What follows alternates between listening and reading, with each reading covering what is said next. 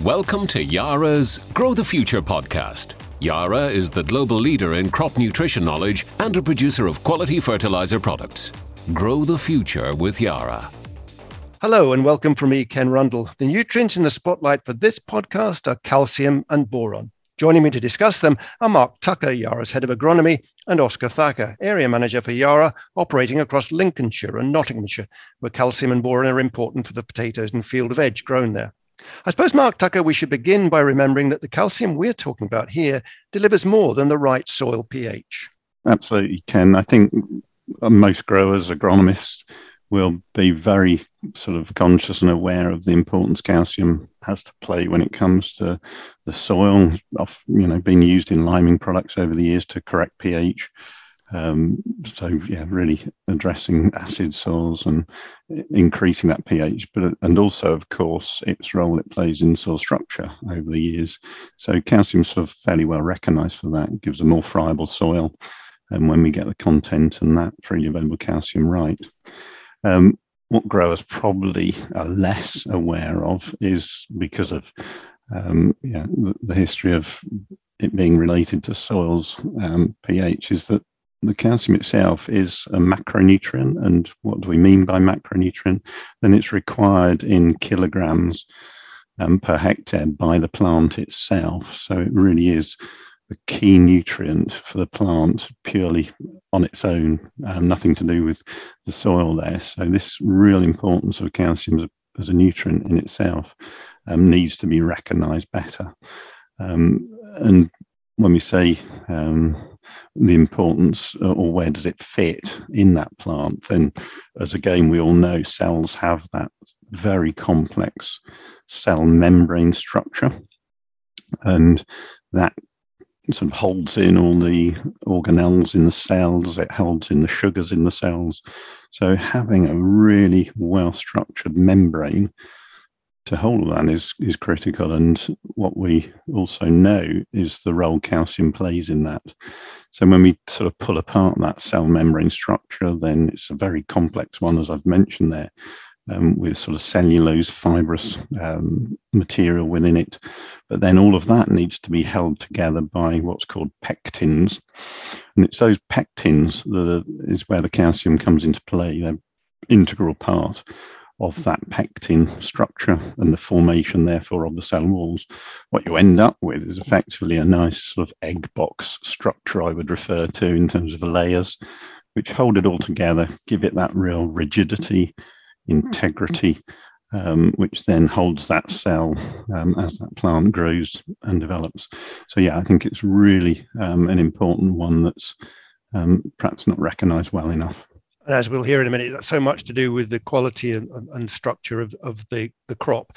Uh, and, and mm. boron, where does boron fit in? Yeah, and likewise, I mean, boron again, we know from all the data that soils are deficient. So typically in any one year, we see 70, 80% deficiency, and we should be striving towards sufficiency so that there's plenty of boron available for that crop as it grows. And it again is very much involved in the pectin um, formation. So binding the, the cell wall together and giving it that stability um, in the complex structure that it is. So yeah, calcium and boron really do go together when it comes to having yeah having cells with very um, well structured cell walls. And that applies to the products? Yes, we can look to um, address it with either combinations of products. Um, but when it comes to calcium and boron together, we've got some um, sort of classic products there in the form of Nitrabor. There's Tropicote, which is the straight calcium product, or then there's the Nitrabor, which contains the boron as well. So you're then getting that best of both worlds through an application of that Nitrabor product to get calcium and boron coming through into the crop as it grows. Well, Oscar Thacker, that's the science we've just heard from Mark. What's the impact on the ground as far as the growers are concerned? Obviously, we're dealing here with uh, fresh market goods, um, and it all depends really on your your end market, um, your desired market, or whoever you've got a contract with, I suppose. Um, with, with fresh market material, it's it's all what the end the end user is looking for: uh, high quality produce. Um, that, has got no real defects to it. Um, and we're dealing with crops here that uh, some, sometimes uh, you've got hand harvest in there as well as mechanical harvest. So it's not just about the internal look of the produce that we're talking about here, whether that be uh, potatoes, uh, carrots, or, or, brassicas. We're also talking about the the, the damage uh, aspect of the exterior when it comes to harv- mechanically harvesting these the, these crops. Um, so yeah, you've got varying things to think about there. Um, whether that be um, focusing on your end market or focusing on crop specifics when it comes to uh, your mechanical harvest, because uh, that can make a big difference as well, Ken, really. How robust it is going through the whole process, whether it's going from a harvester into a trailer or, or going further on into the factory. Exactly. Um, and obviously, cell structure is key when it comes to that mechanical harvesting piece. Um, and uh, these these cells are quite delicate. Uh, all these mechanical processes we're putting in there, Ken, uh, can add up to quite quite a hefty amount of damage come come the end market and come the end user, really. And where there's damage, disease gets in.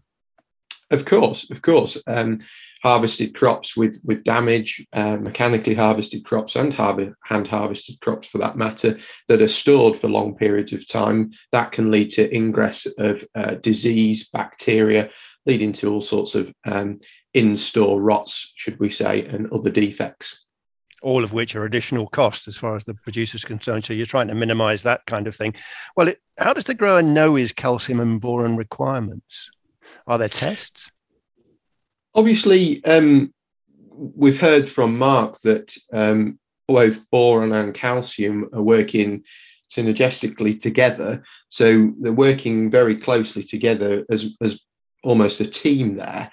Um, boron, we, we tend to see issues at sort of higher pH, sandy soils, and then calcium is more more unavailable at uh, lower pHs. So you've got a conundrum there. But again, we're focusing on that 6.5 pH uh, for this um, optimum availability uh, to the crop.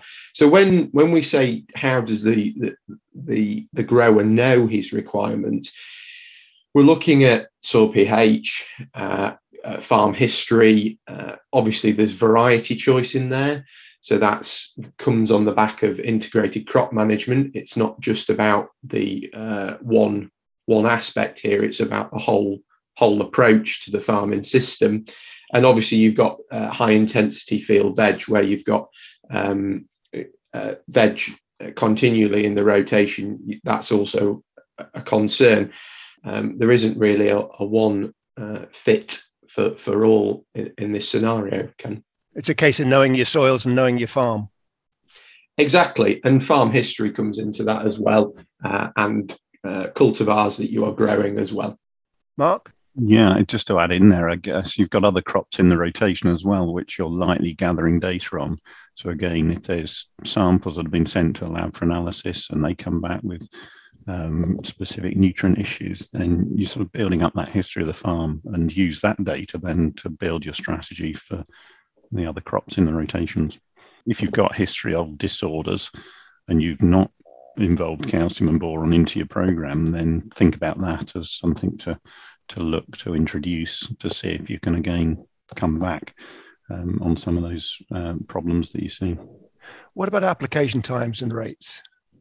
Um, yeah, obviously, as as Mark has mentioned, we've got uh, two key solid products uh, from from the Yara stable, uh, our Tropicote and the inclusion of boron with with Nitrabor and we're looking at the, the, the, specific crops here. We can't put a, a, specific application rate or timing on brassicas, carrots, and potatoes as a, a as an umbrella there, Ken. Um, so it's really down to the crop specifics. But with those solid products, anywhere from sort of 300 to 700 kilos a hectare for for Tropicote, for as is, is a good example. Uh, and if you take potatoes, that would be sort of replacing your ammonium nitrate top dressing um, at, at, tuber initiation. Um, there is one other product, Ken, um, that, that, that I'll mention that that's in the form of a liquid, uh and that's T-Flow Top. Uh, that's that's our liquid form of feeding the crop calcium, and again, rates and timings with regards to that uh, product, we'd be looking at sort of in the region of 200 litres a hectare total between um, crop emergence and, and tuber initiation. Um, and obviously that, that, that's a that's a product that's becoming more and more popular with with trickle irrigation. So there's a variety there. I've mentioned about the cost implications of skin damage, but what are the economics of using these products? Are there facts and figures we should bear in mind, worth thinking about when doing your calculations? Some data estimates that up to 60% of some crops um, are damaged in some way. Um, and obviously, calcium uh, and boron um, can can have an effect on this this Ken. So it's it comes down to the waste side of things really, um, and how much we're throwing out at, at, at, the time of packing, I suppose. Mark. Yeah, I think just to add to that comment there, in terms of that sort of level of instance Oscar refers to, I, you know, we've done the research in the past which shows that we can bring through applications of um, either the Tropicote or the Nitrabor product, then we can bring the incidence of those disorders down to uh, lower than 10%. So I think there's some really good data out there that shows the impact they can have. So if you're one of those farms with those sort of levels Oscar mentioned, then uh, yeah, there are ways of um, and strategies to bring it down to below 10%. And I suppose given the times we're living in with rising cost pressures on consumers, they're going to look to quality and value for money. They're going to be even more in their minds. So again, it comes back to the presentation of these crops and and, and so on. It's a standard standard thing, isn't it? Yeah, I think uh, absolutely. If you're um, a farmer producing for whatever market, um, then you need to sort of bear it all in mind and particularly you know it gives you a greater market opportunity then doesn't it that if you've got a really good quality product to sell then you know it opens up opportunities. Whereas if you don't have that focus, then you can perhaps sort of um, yeah pigeonhole yourself into the lower quality end of the market which increasingly these, yeah, increasingly these days that's that's down the, the, wrong way to go. So finally, then, what are the key things to remember when it comes to calcium and boron? Starting with you, Mark, first. Yeah, I think really, really important to actually recognise calcium and boron as two sort of critical nutrients. When we look in the sort of research and literature, then they would be two of the most cited nutrients when it comes to reducing diseases in crops. So really recognising their importance, and then you know uh, bringing them into the program to see how you are managing them. Look at the data in terms of what it's telling on the farm in terms of getting them to sufficiency rather than deficiency. Um, and then yeah really focus then on the products that are going to be a solution to the problem um, and there i'm sort of really highlighting the fact that calcium is one of those classic nutrients which you can get in various forms um, as an input mm-hmm. but the critical piece is that the calcium you're applying is in the form of calcium nitrate which is fully soluble and will then come through to actually have an impact um, to address the problem. So really pay attention to that. The timing of that has been mentioned, and then again boron. It's you know eighty percent of soils showing deficiency, so one really to look to address. And Oscar. Yeah, just adding to to what Mark said, it's obviously not just about calcium uh, as we all know, it's not just about the internal uh, quality of your produce, it's the whole approach in the system, whether that is the internals, the harvest damage, or the storability of your produce. So, calcium, along with boron, really does um, bring something to the party uh, and affect the whole crop uh, w- when you're growing things out there. Oscar Thacker, Mark Tucker, thanks for that. And let's hope the weather this season plays ball. There are enough challenges facing food producers just now. Next time, I'll be talking grassland. But in the meantime, from me, Ken Rundle, goodbye for now. Thanks for listening to Yara's Grow the Future podcast. For more information, visit yara.co.uk or yara.ie.